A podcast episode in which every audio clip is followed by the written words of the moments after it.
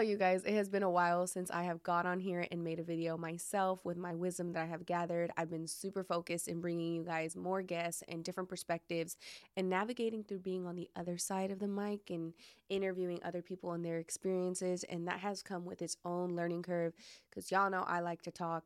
But there is these instances where I have this conviction to really come and share with you guys something that I am processing or learning out of life. And so that is why I'm here recording this episode.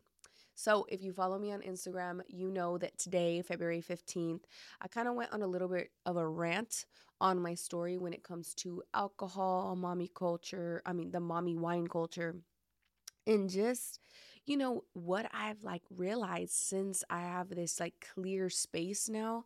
Um, what a few months ago, I cut alcohol for a month completely just to kind of, you know, recharge. Um, if you don't know, alcohol can be a depressant. You don't really know how much it's affecting you until you cut it out. Like, that's one thing that I will like really stand on. You really think you're fine until you cut out alcohol, and then you're like, oh, shoot, I'm seeing and thinking with a much clearer headspace, right? And since then, I've reduced my alcohol intake a lot. I don't drink to get drunk. Um, it's a few drinks with my husband, or maybe if we're out and about, but honestly, barely catching a buzz, and that's about it um, which I think is actually the normal thing that people should do, right? Like it, it's it's funny because I come from a family of addiction, so like everything is exaggerated. Everybody does everything so so fucking much. So to be moderate is kind it feels weird, you know, and I see that there's kind of like I don't know, like there's a weird ass stigma around just moderating yourself. Like we've normalized getting crazy so much and I just see it so so differently now that I'm on the other end of it. But anyways, so on my story I was talking about how like my relationship with alcohol and what I've realized since I stopped alcohol um just made me realize a lot of things that are wrong with alcohol and people who overly consume alcohol just like observations um you know the mommy wine culture and how we we say oh i need a drink cuz today was hella hard dealing with the kids and I've talked about it before but really, what it boils down to is incompetence with yourself, right? And how I also have been on the other side of that where I'm like, man, today was a hard ass day. I need a drink. When really what I needed to do was sit with the moment of incompetence and those uncomfortable emotions or the lack of patience and figure out how to navigate through that because truthfully, the only way you know how to grow and overcome adversity is when you sit in uncomfortable feelings. Um, and so I find it interesting that in the wine culture that we have for mothers, we tell mothers to just escape their problems by drinking rather than the healthy thing that we tell people to do when they're healing, which is to sit with that uncomfortability, you know? So if your kids have been up your ass all day and your go to is, I need a drink to relax, actually no you got to learn how to regulate that nervous system so that you don't feel like you got to go have a drink and so i'm in this era of trying to be as calm as possible i'm in this era of trying to be um very intentional and very present and I think this is the growth that I'm at in my life. And y'all know I like to share where I'm at with you guys if I think that it provides gems to you. So I wanted to share a little bit um, about that process. So in my Instagram story, I told you guys that when I speak of things that might trigger you, it's not coming from a judgmental place, but rather a part of my personality that is very much I gotta figure shit out. Um, and by that I mean I really hold myself to a high standard when it comes to my integrity. Um, I don't like to make excuses for my incompetence. I don't like to make excuses for where I, where I fall short, and a lot of that comes from the fact that I made excuses for that when I was a victim of my life for a long time. And when I came out of that and I saw that when you do the work, when you face yourself, when you sit with those uncomfortable feelings, the peace that comes with victorhood and being the victor of your life outweighs the loathingness of victimization. And so, um, because I've felt that peace, it's been very important for me to be very aware and diligent about the areas that need improvement with myself in my marriage as a mother, as a daughter, as a sister, whatever it may be, because I understand that time is the most valuable currency. And I call time currency because the time that we give others and the time that they give to us is an exchange, right? And the the tricky thing about time is that you never can get time back. And so I feel like I I always understood that time was important, but I never understood how important time was until I started healing. And I follow a lot of like nursing pages on social media, a lot of hospice nurses, and one of the biggest commonalities that I see when they speak about people that are on their deathbed is what they would have changed and how they would have managed their time better as they were growing, whether that be managing their time for emotional growth, managing their time for being present with their children, managing their time with um, being present spiritually with God, right? And the more that I've learned and observed that this is one of the biggest regrets that people have, the more it's been very important for me to be very aware of time. And I very quickly realized that a standard for myself as a person, as a mother, as a wife, is that I want to make sure that I am being the best version of myself through self awareness and through the work that I do so that the time that I am gifted is not wasted because I understand what it feels like to look back and realize that there is time you will never get back. And I'll give you guys some examples of that. The year and a half that I was on drugs, that I was coming out of a, a violent relationship, I will never get that time back of not seeing my daughter's milestones. I will never get that time back of bonding with her her first year of life. I will never get the time back of enjoying my pregnancy with her. I will never get those memories. I, I can't go back and I can't change that. And a lot of people live their life going through the motions, never thinking about their healing, never thinking about their impact, never thinking about the currency of time when it pertains to the people that they love. So they don't do the work to change what they need to change. And you'll see that there's people in their 30s and their 40s and their 50s that look back and are now dealing with the repercussions of the time they mismanaged with the people that they love. And they live with that resentment and they live with that regret and I don't want to be that person. Um, another area in which really engraved this to me, you guys know that there was a big family blowout and I had to leave my house at 17 years old.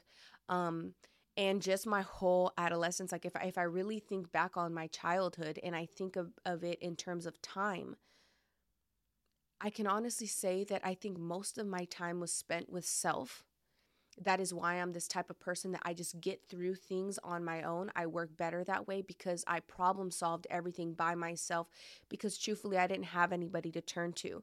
And I don't say this to to degrade my parents or what they did because I'm very appreciative of what they've taught me even if in the way they taught me wasn't the best way, even if it was observing what I didn't want to be and who I do want to become, and taking a little bit of who I need to take stuff from to become and embody what I have now.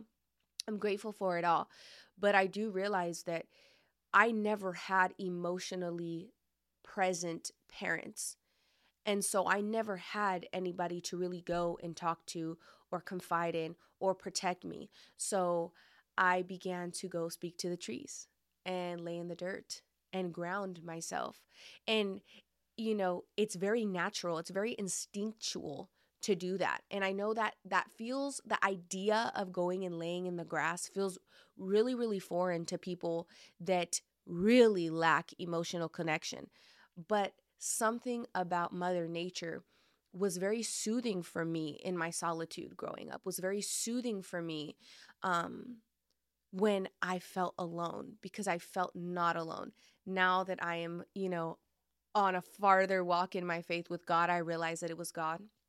I realized that the Holy Spirit is in me and the Holy Spirit was guiding me to reconnect with things that could recharge me and could fill my cup, which is the wonderful creation that God has created, which is earth, which is trees, which is nature, right? And that was his way of protecting me and logically we can't understand the metaphysical we can't humanly wrap our minds around it but in hindsight we see it for what it is and that's what i realized it was right but growing up i realized that I was so focused in surviving. I was so depressed. I was so consumed with not wanting to be here. I was so hungry for peace. And by peace, I mean being six feet under, not having to feel anything, because that's what I thought peace was.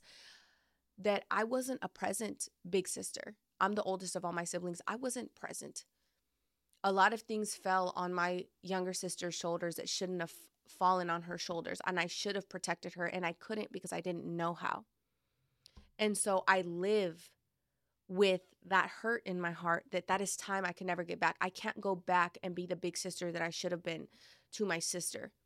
You know, or even thinking about when the the huge family blow up that happened when I was 17 years old and I had to leave my house. Um I can't go back and be there and watch my brothers grow. I'm 13 years apart from my youngest brother and then 15 years apart from my youngest youngest brother. That's a big age gap. I missed their childhood. And I can't get that back. And yes, it wasn't through my own fault, right?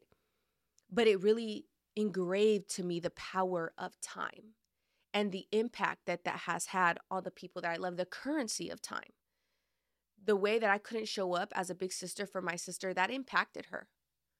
And I can't take it back because I can't give her back that time I should have gave to her that currency with my brothers i i can't fix it i can't go back i can't be there for their childhood i'll never get that time back. And so it is extremely important to me to be present with my time to understand how important time is. Another example is my biological father. He spent years not prioritizing his time with me in and out of my life. And recently and I truly believe in his heart that a part of him wanted to really, really do things right with me this time around.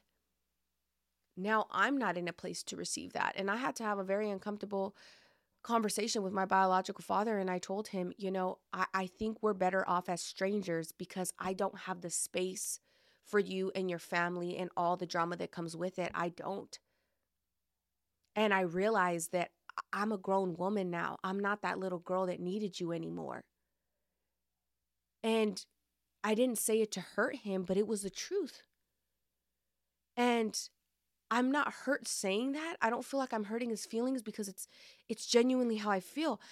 I don't have the capacity to want a relationship with him the way I used to because I have found so much fulfillment in my life outside of him and it feels like a chore to get to know him.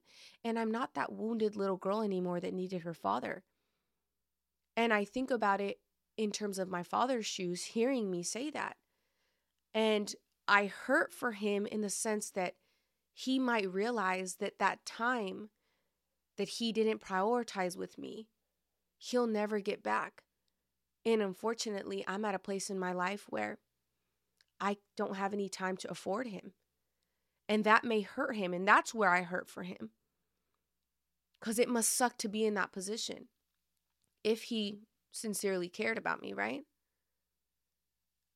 And it sucks to think of all the parents that live their life not realizing how valuable time is and how they spend it not healing the parts of them that are damaging their children, not healing the the parts of them that will give them a more fruitful and purposeful life. It's sad to me to think of all the adults that just go through the motions day by day, never thinking about the impact that they not only have with their relationship with themselves, but the relationship with everyone they love, and how the currency exchange of time is either one that's being fruitful or one that is withering.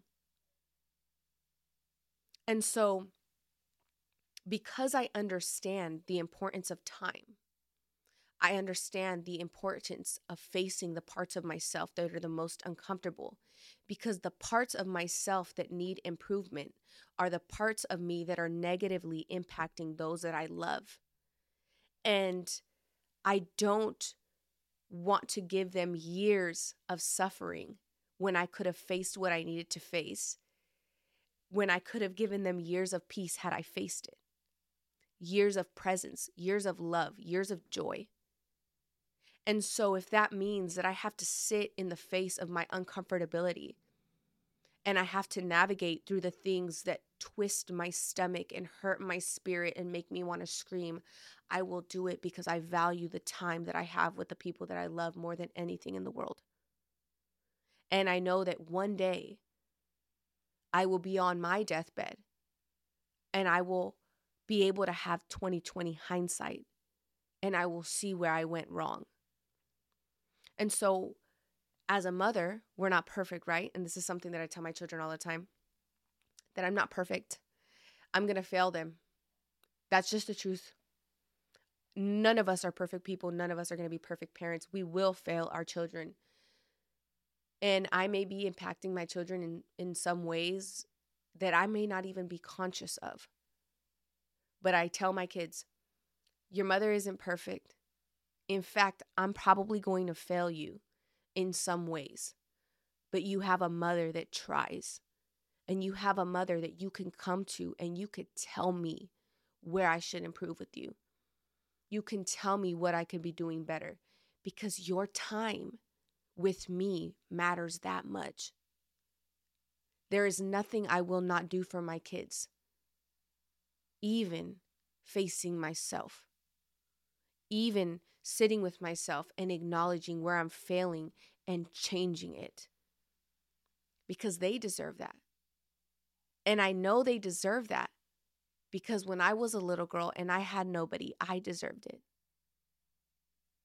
I needed an adult to be intentional with me. I needed I needed my parents to face themselves, to be able to show up for me. I needed that for my own healing, but my siblings needed it.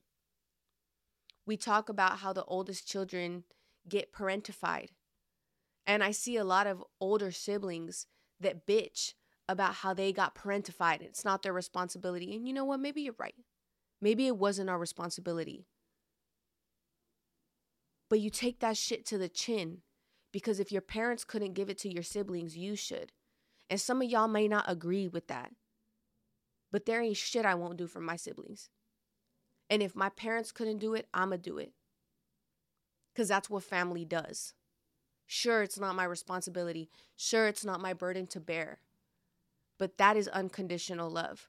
And I could sit here and I could bitch about how, as an eldest child, I was parentified or I can wear that shit like a badge of honor because my brothers and my sister deserved someone who loves them and sees them. And the suffering and the lack of being seen that I went through, if it taught me how to be unconditional in my love, if it taught me how to see the unseen, why would I not give that back to my siblings? And not just my siblings, everybody that I meet. Because the truth of the matter is, we are all broken children in adult bodies. And there's some broken children in adult bodies that fight blood, sweat, and tears to become peaceful, healed adults. And there are some children in adults' bodies that choose to always be the wounded child because the wounded child is the most familiar and it is the most safe. The fact of the matter is that changing it doesn't feel safe because it's the unknown. When I began healing, I didn't know what the other side of the tunnel was going to look like. I didn't know what it was going to feel like. I'm going into this blind, and that's fucking scary. I don't have nobody in my life that that embodies peace, unconditional love, forgiveness. But I knew that's what I wanted to be. And I knew that I, that's what I wanted to give my children and that's the kind of wife that I wanted to be. And I know, because I know me, that nothing can stop me from being that. And some people will hear me and they'll say, you know, we can't get hyper fixated on healing. You got to know when to rest. And I agree. You got to have discernment. And this is where your relationship with yourself comes in you got to know when you need to take a breather and relax and just chill for a sec. Process, be present with the work that you have done and the growth that you have made. But equally so, you got to know when to get back on your pivot.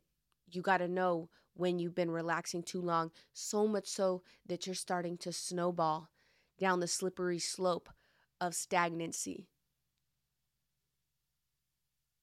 I'm only 28 years old. I don't know if I'm going to heal for the rest of my life, but I have a feeling that as we grow, we get new revelations and new challenges.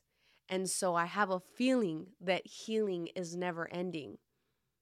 And I choose to be someone who honors the challenge instead of loathing in my misery because I understand the value that I give to others with my time and that they give to me. And I am a woman of faith. Eternity is a long time. And when my spirit passes to the other side, I don't want to have what ifs. What if I would have just healed? What if I would have sat with my emotions? What if I would have apologized? What if I would have had that conversation? What if I would have just been dedicated to being a more patient mom? What if I would have been a more loving wife?